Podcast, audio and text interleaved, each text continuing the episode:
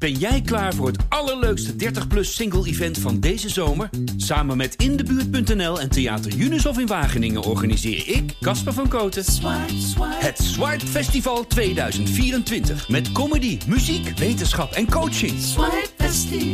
Maar vooral heel veel leuke mensen. Bestel nu je kaart op swipefestival.nl. Swipe, swipe. Welkom bij Onverdoofd, een podcast van het Parool. Ik ben Erik Jan Harmens en ik praat uh, met een gast over het onderwerp verdoving. Of het onderwerp onverdoving, als het Nederlands zou zijn. En ik vraag me eigenlijk af, samen met mijn gast, of het eigenlijk wel mogelijk is om onverdoofd te leven. Tegenover mij zit Lise Korpershoek. Ze is illustrator en uh, videomaker. Ze maakte een dijk van een documentaire die uh, in december 2019 uitkwam. Mijn seks is stuk. En uh, Lise, ik heb er eigenlijk uh, tot gisteren over gedaan om daar naar te kijken. En dat kwam omdat ik het een moeilijk onderwerp vind, seks. Niet omdat het uh, seks is, maar gewoon omdat het zo intiem is. En omdat ik aanrakingen heel heftig vind. En een beetje bang was voor deze documentaire. Niet voor jou, maar wel voor het onderwerp. Snap je dat? hoor ik vaak. Ja? Ik krijg veel in mijn inbox, uh, ook mensen die zeggen ik durf het niet zo goed te kijken, maar ja. kun je me vertellen wat je, kun je me daarover vertellen? Ja. Um, of mensen die zeggen ik heb het, uh, gisteren heb ik hem pas uh, gekeken, het lukte me niet, dus dit is niet iets nieuws. Is niet iets nieuws, nee. nee. Wat heb je gedaan in mijn seksenstukken? Wat wilde je doen? Um, ja, dat is een heel omslachtig lang verhaal, maar laten we het even kort houden. Mm. Um, uiteindelijk uh, ging de documentaire over um, uitvinden waarom mijn uh, zin in seks verdwijnt binnen lange relaties. Ja. En dat het eigenlijk altijd zo is. Hmm. Um, en uh, ja, heel veel mensen zullen dan zeggen, maar dat is toch logisch, dat gebeurt gewoon. Maar daar, daar geloof ik eigenlijk niet in. En het ging bij mij heel erg in die documentaire over, niet over seks, maar wat, wat daaronder ligt. Daar ging het over. Um, ja, om uh, spoiler alert, wieuw, uh, over ja, gewoon niet, uh, geen ruimte voor, voor mij in mijn jeugd. Geen ruimte voor jou in je jeugd, ja. Um, dat, dat, maakt het moeilijk om ruimte in te nemen op het moment dat je op je allerintiemst bent. Ja, en dat bespreek je onder andere op de bank met je moeder, waarin je terugkijkt op vroeger. Mm -hmm. Ja. ja. Ja. En um, dan is seks ook gewoon zo'n ding. Want het is eigenlijk, eigenlijk leven we aan de ene kant, zou je kunnen zeggen, in een verseksualiseerde samenleving, waarin heel veel gaat om erotiek of, uh, of uh, uh, blote lichamen of halfblote lichamen. en tegelijkertijd ehm, is, ja, is het ook een wereld waarin bijvoorbeeld uh, driekwart van de mensen een beetje porno zitten kijken. Weet je, het is een beetje een rare dubbelheid. Aan de ene nou, kant. Er is het dus heel eenzijdig, uh, het beeld van seks. Ja. En als je daar niet mee identificeert, Ja. dan voel je je snel kapot. Ja. Of niet kloppen, of dat er iets mis met je is. En wat ik met die documentaire hopelijk gedaan heb, zonder dat ik dat per se eh, als doel had, eh, is dat ik het idee bij dat ik seks een nieuwe kleur heb gegeven, wat seks ook kan zijn. Dat ik een podium heeft, heb gegeven voor. zo- sowieso ervaar ik het zelf een beetje door alle reacties die ik heb gehad. Dat, eh, dat seksualiteit ook kan zijn dat je. Ja, het klinkt heel flauw, maar dat gewoon knuffelen voor jou, dat dat genoeg is. Ja. Ehm, ja, dus ik merk heel erg dat, ehm, dat het voor mensen. Eh, dat je eigenlijk zie je van, kan, van seks maar één kant. Dat voel ik heel erg van. eh, eh, om het maar even heel blasé te zeggen, wat we eigenlijk meekrijgen is: mannen vinden het fantastisch, vrouwen vinden het niet fantastisch. Die doen het maar en als ze het wel doen, dan zijn ze een slet. En dat is nu al veel, veel genuanceerder. Maar dat, weet je wel, daar, dat is wel nog steeds het grondprincipe waaruit we toch veel Ja. het benaderen. Ja. Ehm, en dat vond ik ook mooi bij de première van, van de documentaire. Dat er ook, eh, toen gingen we een nagesprek houden. Wat dat heel flauw klinkt, maar eigenlijk was het was heel fijn. Waar Eh, ging je een nagesprek houden? In de Bali werd hij uh, ge- Oh, daar ging werd hij première. en dan had je- ja, en dan nog een nagesprek. Maar daarin was het gewoon heel mooi dat er een vrouw even met de seksuoloog op het podium ging praten over... ik wil heel graag heel veel seks, maar mijn man niet. En dat er een man was die zei van ja, voor mij is knuffelen echt genoeg. En dat vond ik al zo mooi dat er sowieso een ruimte was waarin iedereen dat gewoon zo eventjes hè, Ja. met 200 man wou bespreken. Maar ook gewoon, ja, als dat in een zaal al zo snel gezegd wordt, hoe zit het dan in de, omge- in de wereld? Ja, Eh, nou, waarschijnlijk zit het heel diep in de wereld, alleen praat niemand erover. Nee, nee, omdat je dus uh, ja, En daardoor denk ja, onveilig voelt. heel veel mensen, denk ik, denken dat ze dus de enige zijn die dat zo ervaren. En dus gaan ze maar mee in de buitenkant die seks eh, eh, is. Hè? Ja, Dus- precies. En het maar doen omdat het hoort. Of Ja, dat vond ik het aller, het aller, ja, een soort van mooiste. Dat ik, ik heb echt twee, twee, drieduizend berichten in mijn inbox gehad van vrouwen en mannen, Hm. jong en oud, die erop reageerden. Die zich minder alleen voelden. En dat heeft natuurlijk ook tot effect gehad dat ik me minder alleen voel. ja? Ja, dat ik me niet stuk voel. Dus dat vond ik er eh, ook mooi aan. Ja. Ja. En kwam dat sowieso door het delen of kwam dat ook door de reacties zelf? Nou, het kwam door het onderzoek in eerste instantie, wat, waarin ik wel echt besefte van hè, hoe ik die documentaire ook eindig. Ja. Van het is niet stuk, het is gewoon hoe ik het ervaar. Ja. Het er zijn meerdere manieren om in dat zwembad te springen. Ja, je staat in die documentaire bovenop de hoge duikplank. Of Ja, het is wat- geen duikplank, het is gewoon zo'n zo'n betonnen Ja, ja, plank. wat super leem klinkt. Heel hoog. Maar het klinkt, het is eigenlijk heel mooi, want ik, eh, ik durfde gewoon echt niet te springen. En Hm. dat gaat natuurlijk ook heel erg over conformeren. Waarom zou ik eraf springen als dat gewoon niet is wat ik fijn vind? Ja. Ehm, dan ga ik niet lekker dat trappetje af. Nou, bla bla bla.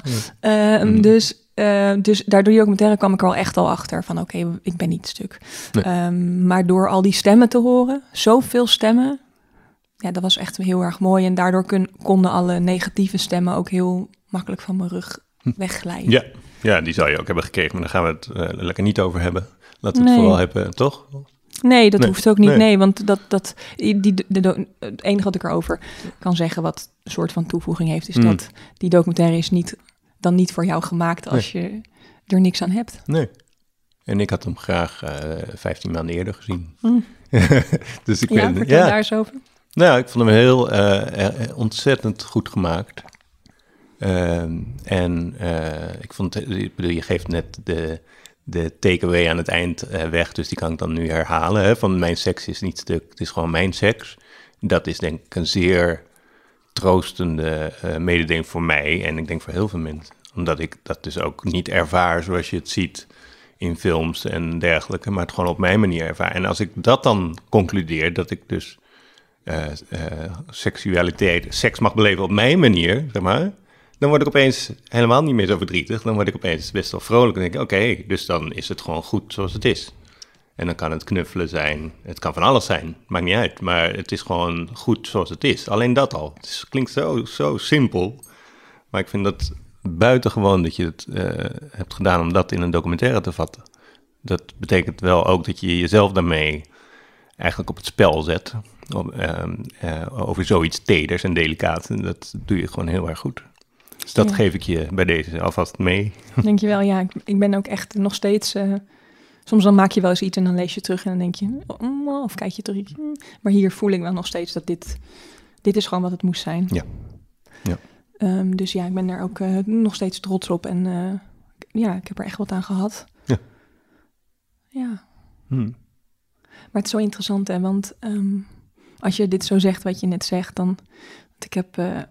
Ik besefte me veel te laat dat ik natuurlijk afleveringen kon luisteren. Dus ik heb. eh, Van deze podcast. ja, dus ik heb, eh, eh, het, ik heb die van jou opgezet dat jij wordt geïnterviewd. Want dat Ah, ja. vond ik dan natuurlijk het interessantst, want ik zit hier met jou. Door Martine Sandifort. Ja. En eh, toen herkende ik heel veel van wat je zei. Ehm, in de zin van als mijn moeder en mijn zus aan het vechten waren, dan ging ik, dan gooide ik iets kapot, zodat ik dat de aandacht naar mij ging en dat het vechten ophield. Dus ik herken dat heel, heel erg. En ik dacht te herkennen iets als jij ook nu zegt dat je hè, liever gewoon een knuffel geeft dan dat je een soort seks hebt die je meer doet dan dat je het gezien hebt en dat je het echt voelt. Ehm, dan denk ik, het heeft allemaal te maken met je veilig voelen. Ja.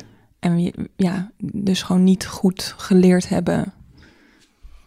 Gewoon niet echt kind hebben kunnen zijn. Niet echt veilig je hebben kunnen voelen. En op het moment dat je daar bloot ligt. Dat is het meest kwetsbare wat er is. Ja. Ehm, dus ja, dat is gewoon heel. eh, het is niet zo gek, zeg maar. Dat je daar niet komt. Als, je, Ja. als dat je basis is. Ja. Nee, uiteindelijk ben ik er dan wel gekomen, maar dat is bij de gratie van engelen, zeg maar. Gewoon hele fijne, lieve mensen, weet je wel. Maar er zijn daarvoor flink wat gebeurtenissen geweest waarbij dat helemaal niet zo was. En dat, eh, dat is gewoon heel verdrietig. Dat is gewoon zo. En, uh, want jij zegt, ja, wat eronder ligt is ruimte innemen. Uh, dat geloof ik inderdaad ook wel, ja, heel erg. Uh, maar ik denk dat het, nou ja, misschien komt het op hetzelfde neer. Bij mij is het vooral een soort radicaal goed willen doen. Maar dan in, in, tot de duizendste macht of zo, snap je? Ja, nee, dat snap ik helemaal. En, en dus, goed doen is iets wat je hebt meegekregen waar we het net over hebben. Dat eenzijdige beeld van seks. En, dat, uh, en als je, maar dat goed doen betekent niet het handelen, dat betekent het voelen. Hey, en dat is dan lastig. Ja. Want da daar heb je geen echte controle over. Dat kun je niet aanzetten. Nee. Uh, dus dat, uh, ja, dat. Maar ik had heel veel uh, zeg maar, vrienden met die ik dan uitging of op vakantie ging of zo. En die altijd een soort van ehm, een soort verbijsterd waren vanwege het feit dat ik bijvoorbeeld niet inging op flirten of zo, snap je? ging je uit en dan was er een meisje of vrouw die mij dan leuk vond. En dan ging ik er niet op in. En dan waren ze altijd een soort verbijsterd. En dan voelde ik me daardoor altijd heel erg vervelend of shit. Omdat ik dacht, ja, weet je, ik doe dus niet wat ik zou moeten doen of zo. Uh, maar dat is dus heel alleen, snap je? Want je, ja, wat moet je dan zeggen? Van, uh, ja, maar een aanraking is voor mij... Weet je, dan krijg je meteen een soort heel zwaar verhaal. Dus dan zei ik maar, nee, weet je Maar dat is ook grappig, dat er dus... Hm. Dat er dus, er is dus heel weinig ruimte ook om zonder dat het zwaar is te zeggen. Ik vind aanraking gewoon niet zo heel prettig. Mhm. Dat hoeft niet zwaar te zijn, maar dat is zwaar gemaakt omdat het niet als normaal wordt Ja. gezien. Ehm, Precies. Dat, dat is ja, hopelijk iets wat zich nog lekker door.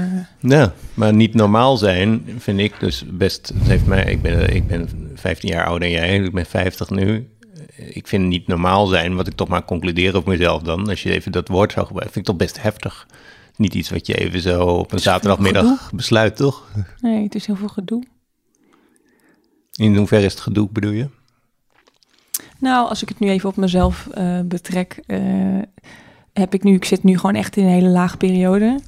Ehm, vond het ook echt heel ingewikkeld om hierheen te komen. Ja, wat fijn dat je er bent. Ja, Ja, Ehm, en dan denk ik wel, Jezus, dit moet ik elke keer weer doen. Dit, dit lagen. En dan moet ik dan weer mijn hele wereld naar op inrichten. En, en in- inrichten is ook weer een soort van beslissingen maken. Terwijl juist dat hetgene is wat ingewikkeld is. Dus je zit in een soort van loop.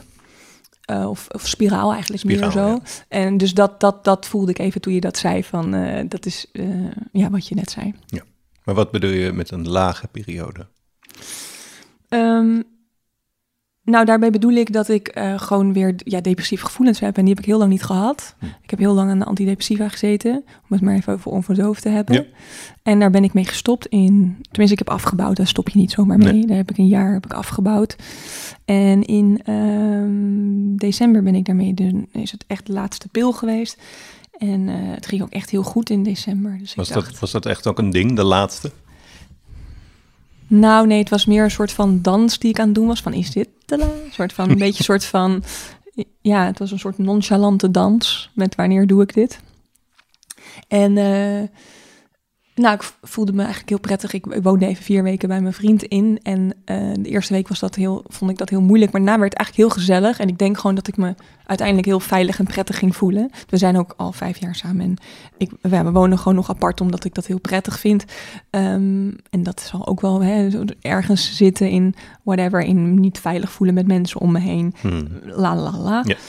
Maar ik voelde me heel prettig. Dus ik dacht, dit is een goed moment. En eh, ja, eigenlijk toen het nieuwe jaar zo begon. en je toch beseft, ja, we zitten nog steeds in deze afgesloten periode van, van, van de mensheid. eh. Hmm. Ja, en toen werd de vader van mijn beste vriendin, kreeg corona en die is ook overleden. Nou, dat raakte mijn overlijden van mijn vader ook weer heel erg. En haar zoveel verdriet natuurlijk nog het allermeest. Wanneer is jouw vader overleden? Eh, toen ik vijf was. Ehm, dus, maar dat is ook een gemis waar ik even een zijwegje waar ik niet echt veel mee bezig ben geweest totdat ik ouder werd en ik zijn woorden las en connectie voelde. Want hij heeft brieven geschreven? Of? Nou, eigenlijk niet. En dat, dat nam ik hem altijd kwalijk. Dat ik dacht, omdat je nou, zegt, omdat, toen ik zijn woorden nou, ik las... vond, ik vond, Oh. eh, ik vond eh, dingen van hem. Ja, Ehm. Bouwplannen. En eh, Oh. waarin hij kleine stukjes aan zichzelf schreef. Een soort van rekenen. Ja, ik weet niet. Ik, ik dacht gewoon, wow, di- ik, dit herken ik, dit gedrag. En dat is toch dan, ja, ik weet niet. Het gaf iets van aansluiting. Dus toen begon ik te denken... ehm, ja, we zitten nu toch in deze zijweg, dus ik kan hem Ja, we afmaken komen, we komen straks weer terug op de Ja. hoofdweg. ehm, is dat ik, omdat ik, kijk, mijn moeder en mijn zus, eh, dat zijn gewoon mijn moeder en mijn zus, maar ik voel daar niet een enorm sterke connectie mee. En toen dacht ik een keer, oh, misschien had ik dat wel kunnen hebben met mijn vader. Hm. Een soort van, er is wel een connectie als van, van moeder en een zus, maar niet echt een herkenning, denk ik. Dat je gewoon denkt, Ja, ja, wel een connectie, maar geen herkenning. ja, een connectie in de zin van je bent mijn moeder, je bent mijn zus. Ja. Ik hou van je ongeacht. Ja. Ja. Maar niet dezelfde manier van denken. Nee. Dus daar was ik net ook wel heel erg veel mee bezig. En ik was allemaal soort van eh, eh, meditaties aan het doen. En toen gebeurde dit bij mijn beste vriendin. Dus dat was gewoon wel heftig. Dat brak het nog meer open. En dan, ja, het is gewoon dan zo'n optelsom. En dan raak je steeds lager en steeds lager. Hm. En op een gegeven moment als, dan eh, kun je dan, ja, kun je niet zoveel meer. En dan sta je gewoon een beetje in de keuken voor je uit te staren. En dan denk je, oké, ik ga koken, kom op. Kom op. Ja. Maar goed, dus nu ben ik in een traject van drie weken met mijn therapeut om te kijken of ik het, of we het nog zonder pillen kunnen. Of dat ik toch weer terug naar het verdoofde leven ga. Ja. Ja. Want zou dat zo voelen als je de pillen weer zou nemen? Zou je dan weer ook daarmee echt teruggaan naar het verdoofde leven? Ja, ik, ik weet het niet zo goed. Ik weet wel dat ik, gewoon- ik hou een dagboek bij. Mhm. En dat toen ik die pillen een maand slikte. Heel veel mensen die zeggen ook het duurt zes weken en je gaat alle kanten op. En ik slikte het en ik werd de volgende dag wakker en ik dacht... Wow. Alles voelt heel normaal. Was echt zo'n zo'n dat ik dacht... Wauw, wow. Dus bij mij was het direct, sloeg het aan. En toen las ik mijn dagboek dus terug eh, een maand later van die tijd ervoor. Toen dacht ik, wow, ik ken deze vrouw niet meer. En nu ken ik haar weer. Nu voel ik haar weer in me. En eh, De vrouw die je was voordat je ja, de pillen ging slikken. al ben ik er wel heel be Want veel hoe lang, meer ben je, bewustzijn. hoe, hoe lang heb je het geslikt? Eh, drie jaar. Drie jaar. Het is wel echt een eh, veel groter bewustzijn. En ik, kan, ik ga nu niet in mijn bed blijven liggen. Hmm. Ik weet heel goed hoe ik... Ik weet heel goed hoe ik ermee om moet gaan, maar dat haalt het gevoel niet weg. Nee. Dus wat voelt het, het... Ik noem het wel lukken of het lukt zonder pil. Dus het voelt denk ik dan toch een beetje als mislukken met nog Hmm. steeds. Ja, ja. En welke overwegingen maak je dan eh, als je moet besluiten om wel of niet weer te gaan slikken? Wat, weet je wel, wat... wat Ja, wat goede vraag. Oké, ja. Gewoon een goede vraag. Hm. Ik heb geen idee. Ik eh, probeer nu... Ik ben net met een vriendin gaan wandelen en dan ontwijk ik... Net zoals dat ik bij jou net ook een beetje ontweek toen je vroeg hoe gaat het met je, Hm. omdat het dan te... ja, ja. is. Ehm, maar het voelde wel goed, dan gooi je het er even uit. Dan huil je even. En dan denk je, oh, ik voel me weer even mens. Ik voel me weer even vrolijk. Dus, dat is dus, dus ik hoop dat ik misschien door mijn hersenen een, een beetje rust te geven... dat ik misschien dan toch nog iets kan veranderen. Ehm, dat ik als ik de Sims aan het spelen ben... dat ik dat niet zie als tijdverspilling... Hmm. maar als gewoon in bed liggen met griep. Ja. Even mijn hersenen rust geven. Jij speelt nog de Sims. Ja, daar ben ik weer begonnen te spelen. Sorry, dat is wel gewoon heel grappig, toch? Ja, nou, ik had een paar, echt tien jaar geleden, een, een, een, een soort van burn-out gevoelens. En toen heb ik me ook, eh, ben ik ook weer de Sims gaan spelen. Ja. Het heeft iets heel geordend. Ja, Je leeft je leven eventjes in, in het nep en je hebt alle controle. ja. Maar je ziet van, als ik me niet vergis, het is al lang geleden dat mijn kinderen dat speelden, maar dan zie je volgens mij een huis van bovenaf of zo. Dan kijk je door het dak heen eigenlijk en dan zie je, eh, toch kun je allemaal Ja, gezinnetjes stichten. Je en, nu eh, allemaal hele mooie camera-standpunten. Oh, dat is nu allemaal anders. Oké. Ja, nou ben ik de Sims Vampiers momenteel aan het spelen, dus ik weet niet of dat... Ja. eh, Ja, Maar goed, ja, dat is ook een vorm van escapisme natuurlijk, dat je, die ik altijd heb gehad. Sp- Hmm. Spelletjes spelen. Ja, computerspelletjes. ja. Dat is ook een soort verdoven. Ja, ja. Ja. Ja. Wat heb je nog meer op je blaadje staan? Nou, ik, nee, maar ik, ik, heb, eh, eh, ik heb helemaal niet zoveel op mijn blaadje staan. Maar ik zit gewoon te denken, want ik heb met iemand die dicht bij me staat, maar die ik dan even niet ga noemen. Maar die eh, is ook, heeft ook af, afgebouwd met antidepressiva. En ehm, toen ik aan, aan haar vroeg van wat zal ik vragen? En toen zei ze, nou, misschien moet je vragen aan Lise, mis je het voelen of, schuine streep, mis je het niet voelen? Nou, het grappige is dat ik dus... Maar snap je die vraag? Ja, Ja. maar ik moet zeggen dat... Ja, het is interessant, want dat kan echt alle kanten op gaan. Als in van... Er is wel... Dat, dat wat ik nu voel... Net zoals liefdesverdriet, het heeft altijd iets, ook iets magisch op een zieke manier. Mhm. Niet iets, geen magie waar ik zin in heb, maar Nee. Ehm, ja, ik, ik, ik weet wel dat toen ik het slikte, dat eh, in het begin kon ik, toen ik net begon, kon ik bijvoorbeeld inderdaad niet huilen. Dus dat is wel iets om aan te geven van dat ik dus niet echt menselijk, dat, dat ik dat niet kon voelen. Maar dat kwam op een gegeven moment wel weer terug. Ja, het, hetgene wat ik nu, wat ik nu gewoon heel graag niet zou willen is ja, ik noem het laagte, die laagte Hmm. voelen. Ja. Maar je voelt ook wel dat het bij je hoort of zo. Die laagte. Ja. Ja.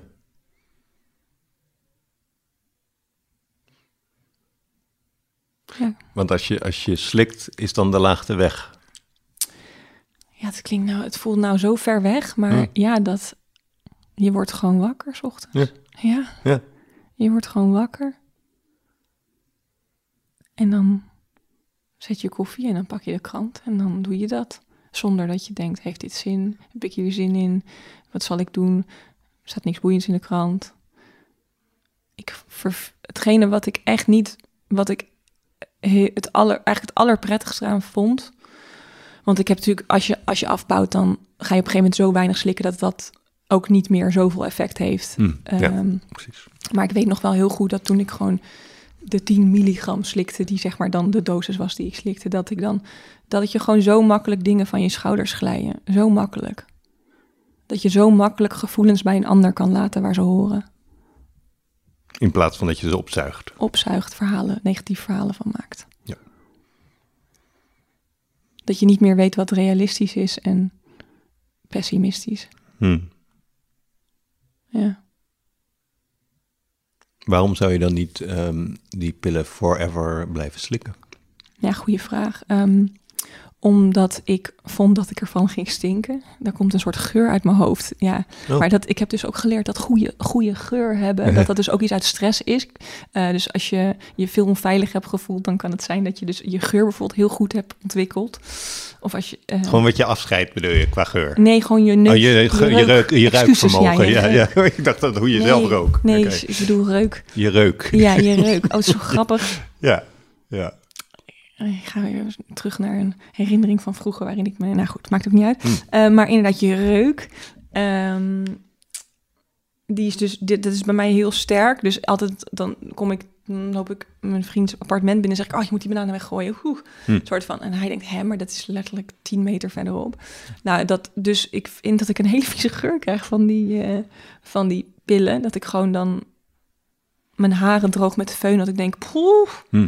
Dus dat vond ik heel onprettig. Ja. En dat ik ook niet meer naar yogalessen wou, omdat ik dacht, poeh, ik stond, er komt de geur Ja, ja. Nou, dat is misschien niet heel relevant, maar dat ja. voelt dan toch alsof er iets van me af wordt genomen of zo. En als ik eh, ooit zwanger wil worden, wat ik misschien wel binnen nu een aantal jaar wil doen, dacht ik, is het beter om dat niet te slikken. Hm.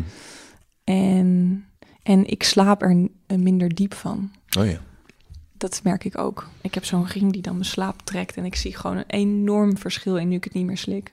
Oh, tracked met, eh, met ACKT. Tracked. Track. Tracked. Je hebt een Tracked. ring die je slaap trackt. Ja, ja. met van die, die dan je hartslag en je bloeddruk en whatever. En ik zie gewoon een enorm verschil in hoe goed ik slaap. Oh ja. En dat vind ik dan ook, voelt dan ongezond. Dus je slaapt dieper zonder pillen. Alleen je wordt wakker met een soort vraagteken van uh, en nu? Ja. Ja. En dat is die laagte. Ja. Ja. Ja. Ja. Nou, Herken je dat? Heb je dat ook, heb je ook last gehad van depressieve gevoelens? Ehm, niet. Nou ja, dat is eh, misschien ook wel een beetje een soort eh, semantische kwestie. Zo van wat is dan depressie, snap je? Ja, maar Want eh, ik heb. Ik, ja, ik heb, ik heb helaas wel wat vrienden bijvoorbeeld verloren. Omdat. Nou, bijvoorbeeld. Ik heb gewoon wat vrienden verloren omdat ze uit het leven stapten. En ehm, heb eigenlijk zelf nooit gedacht van laat ik dat ook doen. nee, Nee. ook niet. Nee? Ik ook niet. Nee. Nee. Omdat ik eigenlijk, maar dat klinkt misschien echt ongelooflijk leem. Maar ik dacht, eh, ik ga toch dood uiteindelijk. Dus dan, weet je wel, dan zou ik dan eerder gaan. Dan kan ik net goed wachten tot het zover is. Ja, even kijken wat er nog gebeurt. Ja, Ja. Ook in de donkerste periode eh, had ik dat eigenlijk altijd. Ik dacht, ja, het is niet heel prettig, deze staarcaravan. Dat is een lang verhaal, maar dat vertel ik nog maar. Maar dat ik dacht van, ehm, ja, ik, dus, eh, op zich schijnt de zon wel of zo. Weet je wel? Dus was altijd wel iets nog, of kijk, een zwaan of zo. Was altijd wel iets nog waar ik me een beetje aan kon optrekken of zo. Ja, nou, wat ik heb geleerd is dat. Ehm, ik denk dat het misschien dan. mm, nee, dat zijn aannames. Hmm. Maar ehm, er zijn natuurlijk gewoon verschillende gradaties van alles. Ja. En ik, ik ben niet zwaar depressief. Ik heb gewoon depressieve gevoelens. Ja. Ja. En dat, maar dat zijn alsnog depressieve gevoelens. Ja. En eh, ja, het feit dat ik niet dood wil, is heel prettig. Ja, dat is? Ja. Super. Ja. Ja. Maar je wilde het niet dood, maar zou je wel eh, ehm, eh, bijvoorbeeld eh, onzichtbaar willen zijn? Nee, dat heb ik ook niet echt. Ik heb wel het gevoel dat ik echt aan het vechten ben om er om. Ik ben er echt mee aan. Ik ben niet, niet aan, ja, aan het worstelen, maar niet zeg maar. Gewoon een gelijkwaardig worstelgevecht. Zo voelt het.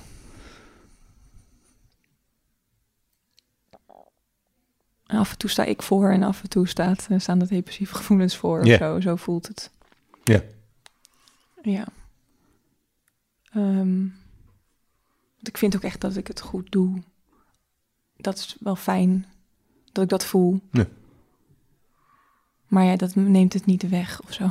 ik moet er nog steeds mee worstelen. Ja. Ja. Die aantekeningen die je vader maakte bij die bouwtekeningen, stond daar iets op over. eh, stond daar iets op wat je herkende? Ja, nou ja, bepaalde. Ik, daar gaf die invulling gaf ik natuurlijk. Eh, mijn vader die heeft een, eh, die is, die is op een gegeven moment gaan flauwvallen toen hij net eh, vader was geworden en eh, van mijn zus dan en eh, net getrouwd was. Toen begon hij met flauwvallen en toen uiteindelijk werd een hersentumor bij hem geconstateerd. Dus hij heeft gewoon heel veel ziekenhuisbezoeken en bestralingen en chemo en allemaal dingen gedaan operaties. En eh, ik geloof na de eerste grote chemo ehm, had de dokter gezegd: ga iets leuks doen voor jezelf. Ga iets doen waar je blij van wordt, waar geen haag, gewoon iets, iets. En toen is hij een kast gaan bouwen. En die bouwtekeningen van die kast, die zocht ik, want ehm, ik weet niet, ik vind dat, ik weet niet, ik vond die kast, ik vond het altijd al een mooi idee dat eh, mijn vader die gemaakt had. Want die staat nog bij je moeder Ja. in de kamer. Ja, En, eh, en ik wist het verhaal eigenlijk helemaal niet achter deze kast. Dit is wat mijn moeder vertelde, dit er zo even bij. Zo kort door de... Beschrijf de kast even. Oh, het is een, ehm, het is een kast die... eh, Zo'n oranje houten kast met van die grote knoesten, zeg maar... die je dan zo wel glad ges- ge- geschuurd. Hm. En het is... eh, je moet het een beetje zien als een... Zeg maar aan de onderkant... eh, zeg maar de eerste helft is gewoon een hoge kast. Daar zitten deurtjes waar dan de televisie uitschoof. En op dan- rolletjes. op eh, rolletjes. ja, ja, ja. En dan rechts was dan plek voor de platenspeler. En, de, en dan stonden er allemaal platen onder. Dus het is allemaal net zo ingedeeld op platen en een ouderwetse televisie. Dus het is echt zo'n... En dan daarboven kon je dan servies plaatsen in... Op dingetjes of een klok, weet je wel. zo- Zo'n mooie... Oh ja. Eh, dus het is, het is ja. Wel een beetje een showcase-kast. Een showcase-kast die ook uh, de, de, technische gemakken van de jaren tachtig tegemoet ja. kwam. um, dus, dus die kast, uh, ja, die staat daar nog steeds met nu een platte tv op de rijwieltjes, wat natuurlijk hartstikke ja. wiebelig is. Ja, en het is wel geinig, juist. Ja, ja. Um, dus die bouwtekeningen zocht ik omdat ik het in mijn hoofd had gehaald dat ik misschien daar wel een soort van tatoeage van wou hebben. Als een soort van iets, soort van connectie met mijn vader. Dus ik pak die bouwtekeningen tevoorschijn. Uh, in een koffertje zaten die, en waarin ik ook zijn agenda vond en zo. En toen dacht ik, wow, dit is zijn, zijn NS-jaarkaart. En dacht ik, wow, dit is in één keer een soort heel... Ik bedoel, dit, dit week, uh, het is volgens mij nog eens een jaar geleden. Dus op mijn 34ste open ik voor het eerst dat koffertje. En um, daar vond ik dus die bouwtekeningen in. En het wat eerste wat me opviel is hoe. Nou ja, er waren een aantal zaken. Het eerste wat me opviel was dat hij dus alles heel gedetailleerd, een soort van perfect had opgeschreven. En maar elke stap ook, ook waar de planken vandaan moesten komen. Een soort van dat ik dacht, oh ja, dat, zo ben ik ook, zo alles uitschrijven. Dus dat vond ik dan leuk. Ik bedoel, dat zullen wel meer mensen hebben, maar dat is dan leuk om te zien. Maar in, soms schreef hij dan ook stukjes tussen van uh, heel groot in één keer wel met Petra bespreken. Petra is mijn moeder. Ja. Met uitroeptekens en een vak eromheen. Oh ja. En uh, toen dacht ik, oh, wat, wat, uh, wat, wat lief dat hij dat, hè, dat, hij dat dan zo daarin meeneemt. Maar een van de stukken die mij heel erg opviel, was dat er stond korperzoek, luister goed. Hij sprak zichzelf aan dan met korperzoek. Ja. Sprak, luister goed, je, je, je bent herstellende. Um, verwacht niet te veel van jezelf. En dat vond ik zo mooi. Het was waarschijnlijk net iets anders geschreven, maar het was zo soort van rekening houden met van niet jezelf weer voorbij lopen. Je moet rekening houden met je staat van zijn. Dat las ik er heel erg in. Ja. En uh, dat, dat voel ik eigenlijk elke dag van oké, ik kan wel allemaal dingen willen, maar ik moet echt rekening houden met, met mijn, ja, met dat ik herstellende ben van een zware jeugd, dat ik herstellende ben van ja. allerlei zaken. Ja. ja. Dus dat dat, dat was een soort stukje zelfinzicht waarvan ik niet wist dat hij dat had. Een zelfreflectie. Ja. Ja. Ja, dat vond ik wel mooi. Dat, dat, want dat heeft mijn moeder helemaal niet. Nee. Um, ja, vond ik mooi. Maar ook dingen zoals dat hij dan uh, in zijn agenda had uitgeschreven hoe hij uh, met kaarten kon winnen. Dat hij hele berekeningen had gemaakt. Dat ik, oh god, ik zie echt. Want daar kaarten met je moeder dan? Of met ik heb uh, geen vrienden? Idee. Okay. Ik heb geen idee. Nee. Maar er stonden dan hele soort van. Want hij was heel goed in uh, natuurkunde en uh, al die exacte vakken. Hele soort van. Wat deed hij voor beroep? Hij was uh, ja, luitenant der zee of zoiets. Hm. Wat je misschien ook niet onbekend voorkomt. Een vader die op zee zit, toch? Had jij dat ook niet? Nee, ik had geen oh, vader op zee. Dat, nee, ik, dat nee. bleek ik net te horen. Ik had wel gewild. Ja, dat wel spannend. Nee, mijn vader was gewoon journalist of gewoon. Oh, oké, okay, grappig. Nee. Ik dacht dat, ja. dat, ik je dat net hoorde niet, zeggen in de podcast. Nee, uh, die ik dus net geluisterd heb. Hm, uh, ja. Maar uh, dat ik dacht, oh wat grappig dat hij zo dat dat hij dan daar zo mee bezig is. Dat is heel herkenbaar van je, je wint waarschijnlijk. Het Hm. voelde een beetje voor van ja, we zijn. Ik verlies heel vaak met dingen, maar ik denk er dan, ik heb er dan wel heel goed over nagedacht Ja. hoe ik ze had, Ja. had kunnen winnen, maar dat Ja. lukt dan toch niet. Nee. Ja, anyway, het voelde gewoon connectie met hem en dat was heel prettig. Ja. Eh, want ik heb me vaak gewoon eenzaam gevoeld. En het idee dat hij er had kunnen zijn, dat is gewoon. eh, Ja. Of dat, dat, het, dat er een werkelijkheid is waarin ik wel met hem connect, is een prettig of zo. Ja. Ja. Met een ouder connect. Ja, Ja. want, ja, want je zei van, eh, je, je voelt je wel, je, je, je houdt van je zus en je moeder, maar je hebt niet die connectie, dat gaf je net zelf aan. En je gaf aan van, ik heb eh, daar, daar onder andere last van gehad in mijn jeugd. Ehm, wat is er dan niet geweest in je jeugd eh, wat je had kunnen helpen? Ja, ik had bijvoorbeeld ook een aanwe- eh, vader. Alleen mijn vader was dan op dat moment nog niet dood. Nu wel, maar toen nog niet. Maar die was gewoon weg. Dus een afwezige vader. Het is natuurlijk anders als hij overleden is, denk ik. Maar in principe heeft het met elkaar overeenkomstig dat, dat hij er niet is. En je zei dat je moeder ook een beetje afwezig was omdat ze in haar eigen wereld zat. Ja, mijn moeder was eh, eh, ja, verward. Altijd. is altijd verward geweest. Verward is een beetje een containerbegrip, maar je snapt misschien dan wel wat... Ja, mijn moeder was ook verward. Ja. Dus dat is, en de vader niet is, dus dat is dan, Nee, precies. dat is eigenlijk een soort gelijk, eh, Ja. gelijk ding met dat, ja, mijn moeder de eigen bagage al had en dan ook nog een soort van tien jaar voor een man zorgen die uiteindelijk Ja. wegvalt. Die Maar- was er ook gewoon eigenlijk niet echt. Nee, maar op het moment dat een vader weg is en een moeder verward is, dan, eh, komt, dan komt het dus aan op jouzelf. Ja, nou ja, en wat jij ook, wat ik ook begreep is dat jij wel ook een broer en zus Ja. hebt. Ehm, ja, mijn zus wou gewoon heel graag voor me zorgen en zo. Maar daarin, ja, dat wou ik helemaal niet. Als, klein, als heel klein kindje wel, maar terwijl ik ouder, terwijl ik ouder werd, vond ik elkaar vervelend te vinden. Want ik kan het zelf wel, want ja, dat is natuurlijk ook wat het is. Je, doet, je moet al heel veel zelf.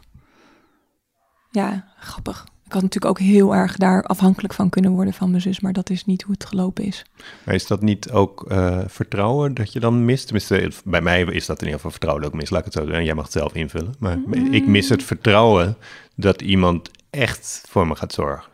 Ik denk Oh, altijd van ja, dat gaat beginnen, dat zorgen, en dan houdt het op. Ah, wat interessant. Dus ja. dan kan ik het beter nu afhouden, want dan hoef ik ook niet straks nee, ik precies, niet daarmee, teleurgesteld. precies daarmee eh, moet, moet omgaan. Oh ja, interessant. Ja, nee, ik heb daar eventjes, moet even over nadenken. Ja. Want ik had wel dat ik, mm, ik voelde me, ik wou het gewoon heel graag alleen doen. Hetgene wat ik heel erg mis, want volgens mij begonnen we daar, is dat ik eh, het mis, wat eigenlijk heel gek is als ik het net met mijn zus omschrijf, maar ik mis eigenlijk gewoon iemand die voor me zorgt.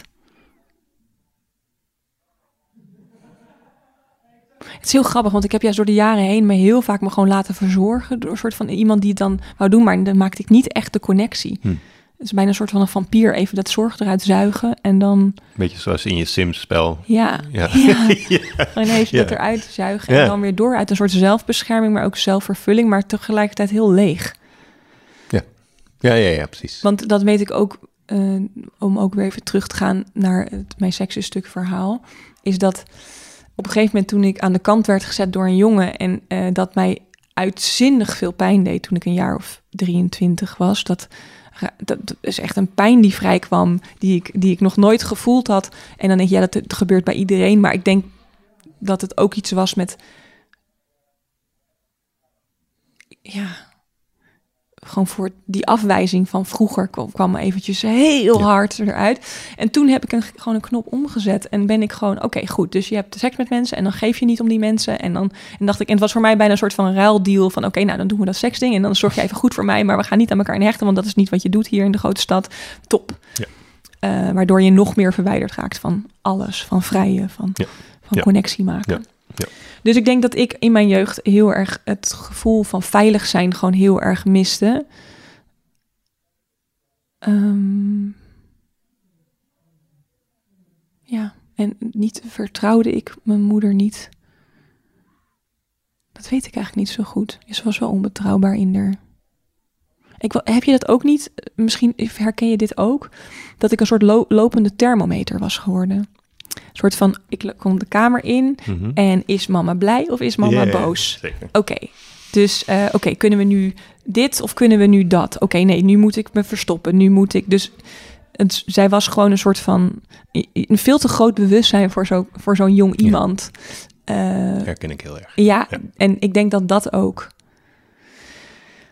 Als je zo niet de ruimte krijgt om je te ontwikkelen, is het niet zo gek dat je je onveilig voelt in de normaalste situaties of zo. Is Ja. dat misschien een te grote sprong om te maken, Nee, maar nee, dat nee. is wel eh, wat, ik, wat ik denk. En, en al helemaal geen kans om bij je gevoel te kunnen komen. Als je bezig bent met veilig zijn. Want je eh, zenuwstelsel staat constant op, oké, Ja. fight or flight. Wat gaan we doen? In plaats van, Nou ja, het is zelfs zo, hier hoef je niet mee te gaan hoor, maar dit is mijn, eh, wat mij wel overkomt, is dat, want ik ben ook wel eens verlaten, zoals je net schetst op je 23, maar dat heb ik dan niet, niet heel lang geleden wel meegemaakt.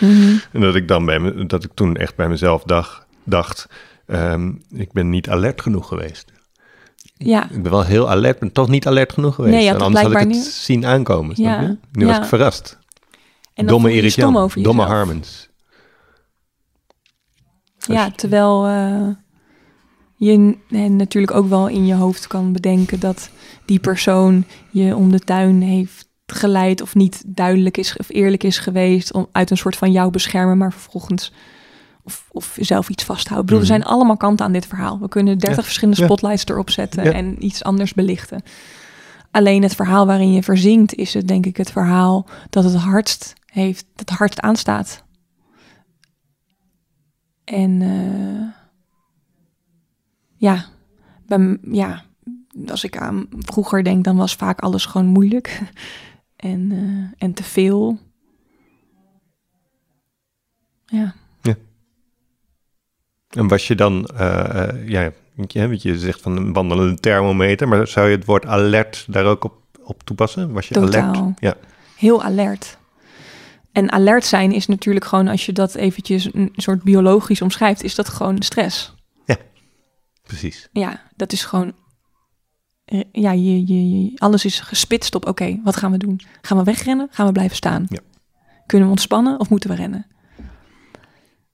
Ehm, en in die staat van zijn staat alles op stil. Je verteert niks. Je, je, je, je, alles staat stil Ja. dan. En dat. eh, en ik denk dat ja. Er zoveel eh, ja, dat daar eigenlijk alles zit. In ontspannen of niet ontspannen. Ja, maar weet je wat nou het hele ding is? Hè? En dat is gewoon toch dat je in vriendschappen, in liefde, in seks en in heel veel dingen meer, misschien zelfs gewoon in een gesprek als wat wij nu voeren, moet je toch gewoon. Nou, zou, zou het zo fijn zijn, zo moet ik het zeggen, zou het fijn zijn als je niet zo alert bent en jezelf ehm, durft over te geven. Ja, maar het gekke is dat ik me dus wel echt ook heel goed ben geworden in me wel overgeven. Want ik zit hier echt heel relaxed dit allemaal te vertellen. Ik voel me niet onveilig. Ehm, ik heb geen last van mijn pijnen. want Dat heb ik eigenlijk altijd als ik stress ben, krijg ik overal een beetje pijn. Dus ik merk gewoon, ja, ik zit hier wel echt heel relaxed. Dus er is ook, ben ook dus heel goed gevonden in iets waar ik blijkbaar naar verlang. Maar die andere kant is er ook nog of zo. Is dat iets logisch? Ja. Ja, maar dat, dat, dan krijg je die worsteling die je beschreef, toch? Want je, dan worstel je eigenlijk ook ehm, tussen verschillende versies van jezelf. Ja, het is eigenlijk dezelfde zelf in andere situaties. Zo probeer ik het een be- beetje te zien. Ja, ja. Ehm, want anders, want dat, dat is ook iets wat ik heel erg merk in. ehm, bijvoorbeeld, ik merk dat ik heel snel de, s- de vinger naar mezelf wijs. Van ik heb het fout gedaan. Ehm, terwijl. Ja, ik weet niet, je hebt ook mensen die veel makkelijker de vinger naar buiten wijzen. Ja. Wie er nou gelijk heeft of niet, dat maakt, maakt niet zoveel uit. Maar dat zijn gewoon twee verschillende mechanismen. Maar ik denk dat de vinger naar buiten wijzen wel voor jezelf wat makkelijker is. Ja. Ehm, ja. Ja, ik ben even mijn gedachten kwijt. Nee, maar, dat- maar dat maakt niet... Denk jij dat daar een soort ehm, ehm, oplossing voor is, uiteindelijk? Voor dat alerte. Ik vind dat woord alert heel erg van toepassing op zowel jou als mijn verhaal. Ja. Nou, de compassie misschien sowieso. Dat, is, dat klinkt altijd zo afgezaagd, maar dat is natuurlijk wel iets. Ehm, ja, ik merk dat bijvoorbeeld nu, dat is dan gisteren met mijn therapeut sprak en dat zij zei van, oké luister, als jij eh, eh, je spelletje zit te spelen, ga jezelf dan niet vertellen dat het eh, slecht is of niet goed is of je moet iets anders doen. Want dat Hmm. is heel snel wat ik Ja. doe. En dat is ook een soort van eigenlijk. Ja, ik ga nu eigenlijk twee kanten op. Het is een soort van alertheid op de hele tijd wat je doet. Of ehm, het heeft ook te maken met perfectionisme. Van hoe ga ik deze dag goed maken? Ehm, maar ja, zo werken sommige dingen niet. Nou, ik ga een beetje alle kanten op. Maar Maakt niet uit. Maar moet- hoeveel uur speel je eh, spelletjes? Nou, ik heb geen idee. Maar gisteren heb ik bijvoorbeeld denk ik wel drie, vier uur dat gedaan. Ja. Gesimst. Gesimst. Ehm, maar goed, tegelijkertijd heb ik ook mijn heg uh, geknipt en ik heb mijn tuinhuisje ja. drukspuit. En ik heb, uh, alsnog doe ik heel erg veel te veel eigenlijk. Ja. Wat is het medicijn? Dat gingen we bedenken. Compassie zei ik toen. En ik denk, um, ja, je leven een beetje inrichten op een manier die, die, die bij je past. Ja, jezus, het is ook zo leeg. Nee, ik zit een beetje, maar dit is, ik, ik probeer hem beter uit mijn mond te krijgen, want anders eh, klinkt het als een soort kutvraag. Maar het is een beetje van is, ja, god, ik stel hem maar gewoon en dan mag je gewoon zeggen. Maar is er een soort alternatief voor de pillen? Zeg maar? Want je zit nu in die overweging van hmm. wel of niet die pillen. Ik snap wat je zegt. Ja, ik weet niet hoe ik hem nee, dat is normaal goed. stel, die vraag. En dan snappen we waar we het over hebben. Ja. Um, ik weet het niet zo goed. Ik weet wel dat ik in ieder geval nu dit probeer, um, maar dat ik wel de afgelopen week op een plek zit van, nou, gooi die pillen er maar in. Oh ja. Um, maar blijkbaar niet genoeg om het echt te doen. Anders had ik wel dat al gedaan. Heb je ze wel? Ja, ik heb nog een pakje thuis liggen. Ja. Volgens mij zijn ze nog goed. Um, maar ik voel ook dat als ik hier zit, dat ik me niet heel zwaar voel. Dat dat de, plekken, ze zijn er wel. En net zoals dat ik net even met een vriendin door het park liep, dat ik denk, ja, ik kan, me wel goed. En dat ik iemand tegenkwam en dat ik gewoon een leuk gebbetje kon maken. Hm. Dacht, en zonder dat ik daarna nog drie uur daar over dat gebbetje moet nadenken of het wel of niet uh, ja, appropriate, appropriate was. was inderdaad. dat ik denk, oké, oké, dus die plekken, ze zijn er wel. Dus ik denk toch wat meer zwaar te geven aan de plekken, aan de momenten die, die fijn zijn. Um, ik weet het gewoon niet zo goed. Maar heb je dat ook niet, of tenminste, ik weet niet of je het herkent van, ik soms, ik weet me eigenlijk ook helemaal niet meer hoe het was om hoe ik me twee weken geleden voelde. Dat voelde, dat weet ik gewoon niet meer zo goed. Ik raak zo snel totaal geïnvesteerd in hoe ik me nu voel. Mhm. Ja. Ik heb ook de neiging om dat dan ook best wel te bagatelliseren of zo, weet je, om te denken, ah ja, terwijl als ik dan even echt goed kijk naar hoe ik me voel, denk je, is waarom, of tenminste waarom, weet je wel, van waarom bagatelliseer je dat? Want je nou, moet misschien... eigenlijk vooral ook erkennen toch, dat je dat je, je gewoon oh, af en toe niet goed voelt. Dat mag namelijk gewoon. Ja, precies. Het is niet verboden. Het is vervelend, maar het is niet oh, verboden, toch? Ja, grappig. Ja. Mm. Maar ik kwam een beetje op die vraag van die pillen. Ik zit wel eens, ik, bedoel, ik sta uh, acht jaar droog.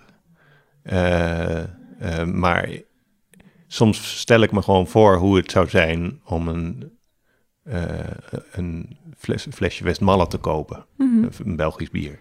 En dat, dat was mijn lievelingsbier. En dat dan te openen en in te schenken in een goed glas.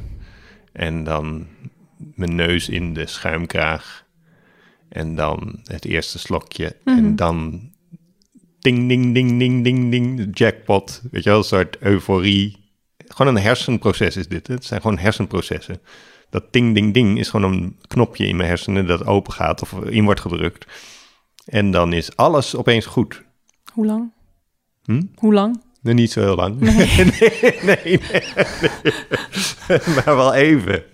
En het is wel een high. Hè? Een, uh, je had het over low of laag dan, maar dit is een hoogte.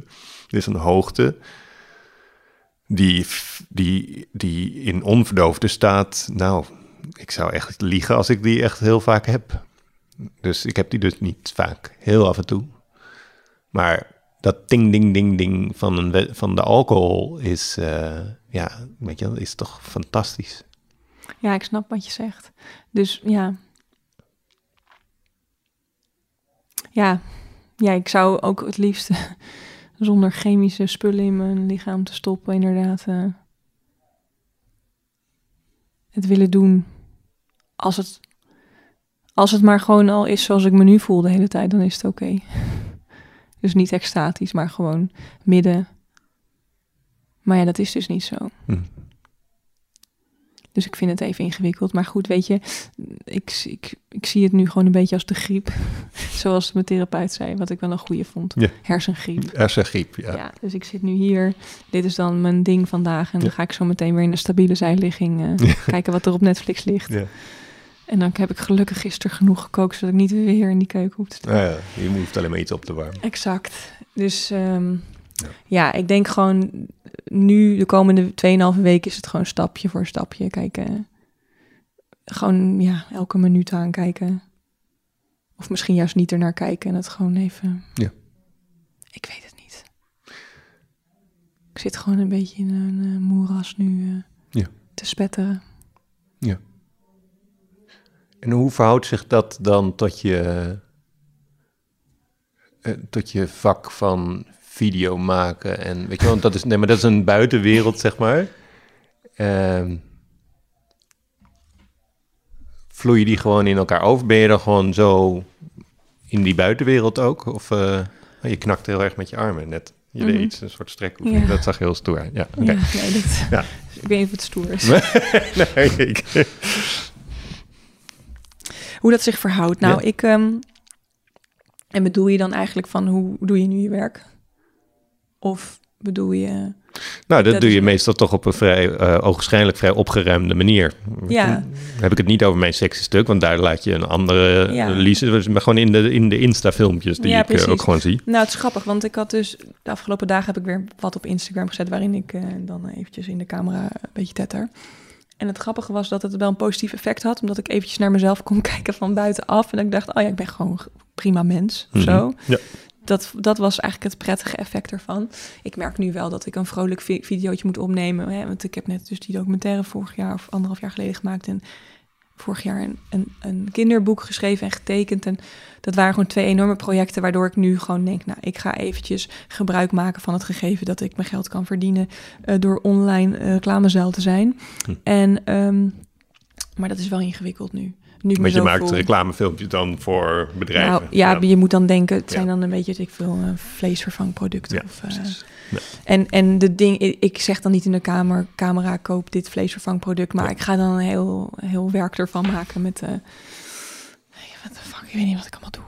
Maar ik maak er gewoon, omdat ik gewoon editor, dat Ja, is gewoon dus wat dan liep je ook een ben. keer eh, een tijd geleden alweer, maar dan liep je door een bepaalde supermarkt en dan eh, ging je met mensen praten en, eh, dat was dan wat je deed. Ja. ik ben gewoon, ik ben, nou, maar ik ben ook gewoon een videomaker. Dus het is niet, ik ben, ik maakte al video's voordat YouTube er was. Dus dat is gewoon iets wat in me zit. Dus ik maak er dan gewoon iets van. Ja. Maar dat kost heel veel energie. en ik doe altijd vrolijk in die filmpjes. Ehm, dus ik merk dat wat er nu gebeurt, dat eigenlijk als ik me een beetje down voel, dat ik er, wat er dan gebeurt, is dat ik er zo'n danig ingewikkeld spektakel van maak, wat ik maak, Ja. dat alles maar afleidt van, van, van, zeg maar, als je echt goed in mijn ogen kijkt, dan dat. Dus het is, het is een beetje, ja, eh, het, het een beetje bliksem afleiden. Maar goed, ik moet zeggen dat ik nu gelukkig ehm, weer wat opdracht heb gedaan, waardoor ik nu wel even rustig aan kan doen. Ja. En mezelf even inderdaad mag behandelen alsof ik hersengriep heb. Nou ja, maar erg, ik bedoel, ik weet nog dat in mijn donkerste tijd vond ik het ergens ook wel heel prettig om dan gewoon met, met eh, op, ja, ik trad dan heel veel op met gedichten en zo en dan voorlezen en performen en vond het ook wel een soort van prettig of zo. Dus, Ja, dus nee. ben je gewoon even, Ja, nee, dat is zo. Maar dan ben je onder de mensen en dan krijg je eventjes wat energie van mensen die naar jou kijken en Ja. zeggen, nou, wat een mooie gedichten. ja, En je applaus geven en zo. En dat, kijk, ik zit gewoon in mijn eentje met mijn katten video's te maken. Dus dat, dat voelt gewoon echt vrij zinloos en leeg. Eh, ja, maar er zitten wel duizenden mensen aan de andere kant en die zijn er ja, als mensen het van- leuk vinden, Ja. dan kan je niet anders dan denken, nou, oké, prettig, Nee. ze vinden het leuk. Of eh, ze moeten erom lachen of Ja. eh, whatever. Ja. Maar ehm, ja, het is grappig. Ik ben nu dus begonnen met, eh, ik heb door de jaren heen, eh dit is eigenlijk gewoon een dingetje wat ik voor mezelf aan het Mm. doen ben. Heb ik mijn moeder geïnterviewd met allemaal een soort van projecten die ik dan ging doen. Zoals dat ik, op, toen ik vroeger wou ik een project maken over mijn vader. Dan wou ik een documentaire over hem maken. Dus in 2003 heb ik haar geïnterviewd. Dus ik ben nu als een soort van dat ik toch iets doe met mijn tijd waar ik dan me iets aan heb. Ben ik die interviews aan het terugkijken en aan het uitschrijven. Ja. Ehm, Om er iets van te maken, misschien een boek. Of... ja, misschien ooit. Maar ja. het gaat natuurlijk dan wel ook over mijn moeder en Ja. mijn gezin. En dat, dat, daar ga ik niet zomaar iets over maken. Maar het is wel heel interessant. En ook dus in 2012 maakte ik een serie met mijn moeder. Eh, hoe heet dat ook Op pad met Op pad met Petra. Petra was het, ja. Ja. ja. En eh, dat ik... Dus mijn moeder die we werd altijd een beetje down in de winter en daar wou ik haar dan uithelpen. En dan ging ik tien keer wat leuks met haar doen. Om even voor de luisteraar wat uh, context te bieden. Mhm. En die serie, nou ja, het was een soort tiendelige webserie. Uh, maar dat, eigenlijk was het originele idee om een documentaire over haar te maken. En uh, die heette dan Iedereen houdt van Petra. Hm. En terwijl eigenlijk terwijl ik dat aan het maken was, toen kwam een beetje, kwamen een beetje de, de, cracks in mijn soort van. Want ik kwam er gewoon achter van ja, iedereen houdt van Petra, maar ik ben voor mijn moeder aan het zorgen in plaats van andersom. En dat, dat, dat wordt niet. Maar ik heb daar dus ook super veel interviews van. Dus het is eigenlijk een beetje zelftherapeutisch, maar ook iets zinnigs met mijn tijd te doen. Ben ik dus nu al die, al die, al die interviews aan het uitschrijven. En dat uh, ben ik niet elke dag aan het doen hoor, maar één keer in de week zit ik daar even aan. Omdat dat internetwerk me toch ja, niet echt vervult verder of zo. Hmm. Het is echt gewoon uh, kattenvoer kopen. Dat is, daarom doe ik het. Ja, ja, ja. Ja. En als je een documentaire over je vader zou maken, want wat, hoe zou je dat dan maken? Want die, die is er natuurlijk niet meer. Dus... Nee, nee, nou, dat ga ik ook niet doen. Oké. Maar dat, dat wou ik in 2003 dus wel doen. Ja. Toen ik net 18 was en een cameraatje had gekocht. Maar dan zou je dus praten met mensen die hem gekend hebben. Bijvoorbeeld. Maar dat is gewoon echt een project voor mezelf. Ik zie daar niet echt meerwaarde in om dat de wereld in te gooien. Um, ja, dan kan je ook wel even vergissen natuurlijk, omdat het hele persoonlijke soms ook weer verraderlijk universeel kan zijn, als je begrijpt wat ik bedoel. Ja, en Nelly Benner heeft net een mooie documentaire gemaakt over het verlies van de Ja. moeder. Ook al was dat natuurlijk een, een recent verlies. Hmm. En niet eh, een verlies van dat je vijf bent en gewoon een, ja, een leven lang Ja. zonder sleutelpersoon hebt geleefd. Maar het grappige was toen ik eh, in 2005 studeerde ik eh, even in het buitenland. En toen kregen we een opdracht eh, in de videoproductieles. En die was representeer iets wat je eigenlijk niet kan representeren. Dat was de opdracht. En toen heb ik iets ja, wat gewoon heel lastig wordt als je in Amerika zit. Eh, je vader die in Nederland is overleden, iedereen die hem kent zit daar. Dus toen heb ik daar een project van gemaakt. En dat was eigenlijk al heel helend voor mij. Dus ehm, die is trouwens ook nog wel interessant om Hm. erbij te pakken bij, Mhm. mijn, bij wat ik nu aan het doen ben. Wat ik toen allemaal zei. Mhm. Maar goed, eh, anyway, eh, dus, dus dat, dat voor mezelf is dat nu, heeft dat wel redelijk een plek. Een fysieke plek in de vorm van een werkje. Ja. Ja, ik dacht meer, misschien kan ik ooit een werk maken over trauma. En daar zou al dat videomateriaal wat ik heb wel een plek in kunnen hebben. Ja. Maar goed, dan moet je echt met mijn moeder en mijn zus overleggen. Want eh, dat is natuurlijk... Net zoals dat ik mijn seksje stuk even met Tim moest overleggen, Ja. mijn vriend. Met je vriend, ja. En wat is, want trauma vind ik ook altijd zo'n woord. Want hoe definieer je trauma dan? Ehm, ik definieer het als ehm, dingen die je ge- ehm,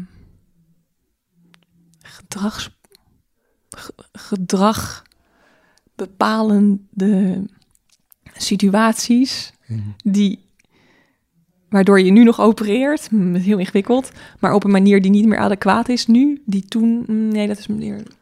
Ik ga het even anders zeggen. Doe maar, ja. Ik ga het nog een keertje doen. Ja. Piep, knip. Ehm, ziet die dingen die gebeurd zijn die eh, je nu nog in de weg zitten, denk ik. Die, Ja, ja. Dat is eigenlijk misschien de makkelijkste, Ja. Makkelijkste vertaling. En is dan, zou dat dan, als je daar een documentaire over zou maken, zou die dan bedoeld zijn om het trauma op te lossen of om het te belichten? Om het niet over te dragen op mijn eigen kinderen. Oh ja. Dat het bij mij zo goed als kan stopt. Ja, Dat je het niet over, overdraagt, ja. dat ik de, ja, de, de keten stop. Je steekt een spaak in de wielen. Ja, dat zou denk ik het uitgangspunt kunnen zijn. Maar goed, misschien zit wel mijn levenswerk en komt dit pas uit eh, op het moment dat mijn kind een kind krijgt. Hmm. Kan allemaal. We zijn best ver in het gesprek, Lise, maar we hebben je vroeg aan het begin van, eh, heb je nog meer op je papiertje staan? Nou, Ja, sorry, dat was een hele brutale dat vraag. maakt niet uit, maar het, je, je had nog nou, ik, het was mijn onzekerheid dat, Nee, dat ik, te niet, veel, maar, dat ik eh, te veel een pad op ging. Ja, eh, geuit in een beetje een brutale opmerking. ik vond het wel grappig. Ja. Maar, nee, maar je, je had het nog eh, via de mail over... ehm, eh, ja, jij noemde het een strippenkaart. Maar dat is natuurlijk ook eh 80s, 90s strippenkaarten. Maar hier ging het om een strippenkaart qua alcoholgebruik? Ja, ik had bedacht ehm, dat ik dit jaar niet zoveel alcohol ging drinken. Dus ik heb nu op de strippenkaart twee, twee streepjes staan voor dit jaar. Ja. ja. Waar, die eigenlijk allebei heel... Uh... Maar je zei daar in je mail heel erg bij, niet dat ik nou zoveel drink. Nou, het heeft gewoon een heel negatief effect altijd om me. Um, moet er echt dagen van bijkomen. Dagen? Ja. Dus Want als je één zo'n knipje of een stempeltje in je strippenkaart... Je hebt er nu twee dit jaar op zitten. En we zitten nu, uh, uh, als, uh, we zitten dan in april nu. Um, hoe ziet dat er dan uit, zo'n knipje? Wat gebeurt er dan? Nou, het is grappig, want um, toevallig is dat knipje dus afgelopen weekend geweest. En dan is, zijn het eigenlijk hele... Dan is eigenlijk zijn drie wijntjes was het. Dus het viel heel erg mee. Dus ik had er ook niet zo heel veel last van, behalve dat ik dacht, oh ja, die droge mond, gadverdamme, dat je het volgende, dat je altijd wil drinken. Uh, ja, het was absoluut een soort escapisme van mijn, van mijn downheid. Dat ik dacht, fuck it, ik ga dit weer een keertje doen. Maar het moet zeggen dat ik dus niet, niet zo goed weet of het effect heeft. Omdat het één het niet zoveel was en twee ik, uh, ik me toch al down voel. Ja. ja. Um, maar ik merkte wel dat als ik echt even goed ging drinken vorig jaar, dat ik dan daarna me gewoon niet prettig voelde. Um, dat dat gewoon heel erg veranderd is na, na, ja, sinds ik boven de 30 ben. Dat het gewoon niet meer zo leuk is. Eigenlijk. Mm -hmm. Het gewoon eigenlijk helemaal niet waard. En vorig jaar heb ik denk ik van de tien keer dat ik in een sociale situatie was en er gedronken werd, want dat is, doe, dat was vorig jaar een beetje. Heb ik er denk ik acht ook gewoon lopen overgeven terwijl het bezig was. Dus Tussendoor. ja, en dat, heb ik nog, dat had ik nog nooit. Dat je tijdens, vaak was het dan s'nachts of zo. Dus toen dacht ik, ja, wat, dit is ook gewoon mijn lichaam die zegt... misschien is dit niet helemaal jouw ding. Naast van dat mijn geest het ook al zegt. Dus ik dacht, ja, ik kan best wel... Ik heb er eigenlijk niet heel veel boeiende dingen over te zeggen... behalve dat het zonder echt heel goed te doen is. Um, ik kan mijzelf prima voor de gek houden met een alcoholvrij biertje. Oh ja, dat je dan dat ik dat gewoon drink. Tipsy wordt. Ja, hm. ja, dat ik gewoon ook vrolijk daarvan word. Omdat het gewoon meer over de situatie gaat dan over wat er in me verdwijnt. Dus ik heb het geluk dat ik daar niet zo uh, nee. veel moeite mee heb. En de verdoving die, die je krijgt door de antidepressiva is ook niet te vergelijken met de verdoving die je krijgt door drie wijntjes. Nee, het is gewoon echt iets anders. Ja. Dat, is, dat is ook veel hoger natuurlijk wat je van een wijntje krijgt dan van antidepressiva. Veel hoger in de zin van... Ja, ik noem het altijd laag en hoog. Dat je gewoon wieuw, wieuw, mm. hey, op de tafel staan. Ja. wieuw, wieuw, hey, op de vaartafel. Je kent het gevoel niet, nee. Maar dat is natuurlijk wat je van drank krijgt. Dat is uitzinnig hoog. Dus ook toen jij net zei van ja, wat ik met een biertje voel, dat voel ik in het echte leven niet zo. Dacht ik, ja, dat is ook niet zo gek, want het is echt extreem wat je dan voelt. Ja. Dat bijna niemand voelt dat. Dat voel je misschien als je je hele leven al heel graag wou trouwen en je trouwt of zo. I don't know. Of moeder of vader wordt. Of je kindje. Ik denk, dan voel je dat misschien uit jezelf. Maar echt heel weinig voel je dat. Ja. Maar ja, misschien is dat ding een beetje met het perfectionisme wat je ook zegt. Komt dat perfectionisme bij jou ook dan uit, voort uit... Uh, dat als je het goed doet, dan... Uh, dan dan blijft het onder, dan gebeurt er tenminste niks. Als ik het fout doe, dan krijg ik het horen. Maar als ik het goed doe, mm ben ik dan, dan nou goed. Dat, uh, ja. dat, dat, dat, hoor ik ook een beetje met, uh, ja. met je verlangen naar, oké, maar in het echte leven voel ik dus niet iets. Nou ja, maar het is ook, en dat is misschien wel een mooie uh, afronding van dit gesprek. Het is ook een beetje zoals jouw vader bij de bouwtekeningen schreef, korpushoek. Ja. En korpushoek, nou ja, ik ga het nu even ehm, parafraseren. De corpushoek, uh, pas goed op jezelf en... Ja, je bent herstellende. Je bent herstellende, maar ook gewoon die voorzichtigheid en, en zorg voor jezelf. Die zorg voor jezelf, mm die jij goed zou kunnen gebruiken en ik ook. Dus dat bindt ons. Um, zeg ik even met permissie. Um, ik weet niet eens hoe, hoe kwam ik... Ik wou een soort slot van maken. Nou, ik wel grappig, want ik ga je dan toch even Ja, doe maar. ik ging hem zo helemaal rond, maar nu ben ik hem even kwijt. Ja, maar pak hem maar op. Nou, ik, ik moet denken aan... Op een gegeven moment dacht ik, ik ga je ayahuasca doen. Oh, En dan ga ik, eh, dan ga ik eh, antwoorden vinden. Eigenlijk maar één, het, eigenlijk het meest logische wat daar gebeurde, wat bij mij wel echt klikte, was... Ik zat daar zo en toen dacht ik, ik wil gewoon verzorgd worden. Ehm, ik dacht aan dat soepje wat ik voor mezelf gemaakt had. En eh, ik dacht van, ik wil gewoon dat, dat soep... Nou goed, whatever. Ja. En toen ging ik zo in een rondje langs me heen. Ik ging zo langs mijn therapeut en dacht ik, nee, langs mijn moeder. Nou, zij is niet, zij kan niet voor me zorgen zoals ik dat graag zou willen. Langs mijn therapeut, nee, ze is mijn therapeut. Ik ging zo langs mijn, hè, zo tegenover me zat mijn beste vriendin, is ook niet voor me gaat zorgen. Mijn vriend gaat niet voor me zorgen. En toen kom je zo bij jezelf uit en denk je, oh ja, ik ga voor mij zorgen. En dat, dat klikte toen heel erg. Denk ik, oh ja, ik, ik ben het. Ik maak dat pannetje soep voor mezelf. En het is misschien een beetje eenzaam, maar het is wel de meest betrouwbare en ook meest liefdevolle plek. Dat ik ook nog deze ingeving. Ja. Dat als je iemand een knuffel geeft, dan, dan, dan geef je zeg maar kracht. En dan krijg je kracht terug. Oh, dat klinkt zo corny. Maar als je jezelf een knuffel geeft, dan, krijg je, dan gaat het twee kanten op. Dan krijg je twee keer kracht en twee keer... maar zoals je jezelf niet kunt kietelen, kan je dan wel zelf iets voelen als je jezelf knuffelt? Snap je wat ik Mm, bedoel? Ja, ik snap wat je zegt. Ehm goeie vraag. Ehm, ja, ik weet niet of dat hetzelfde is. Maar ik snap wat je zegt. Maar ja, daarom is het fijn dat er... Hè, dat ik mijn eigen familie heb gecreëerd. Die, eh, die wat geeft. Wat ik in mijn eigen familie niet echt helemaal kon vinden. En tegelijkertijd is het heel veilig dat ik veel bij mezelf kan halen. Want ik ben super betrouwbaar voor mezelf. Ja. Maar ja, dat is wel zo. Dankjewel.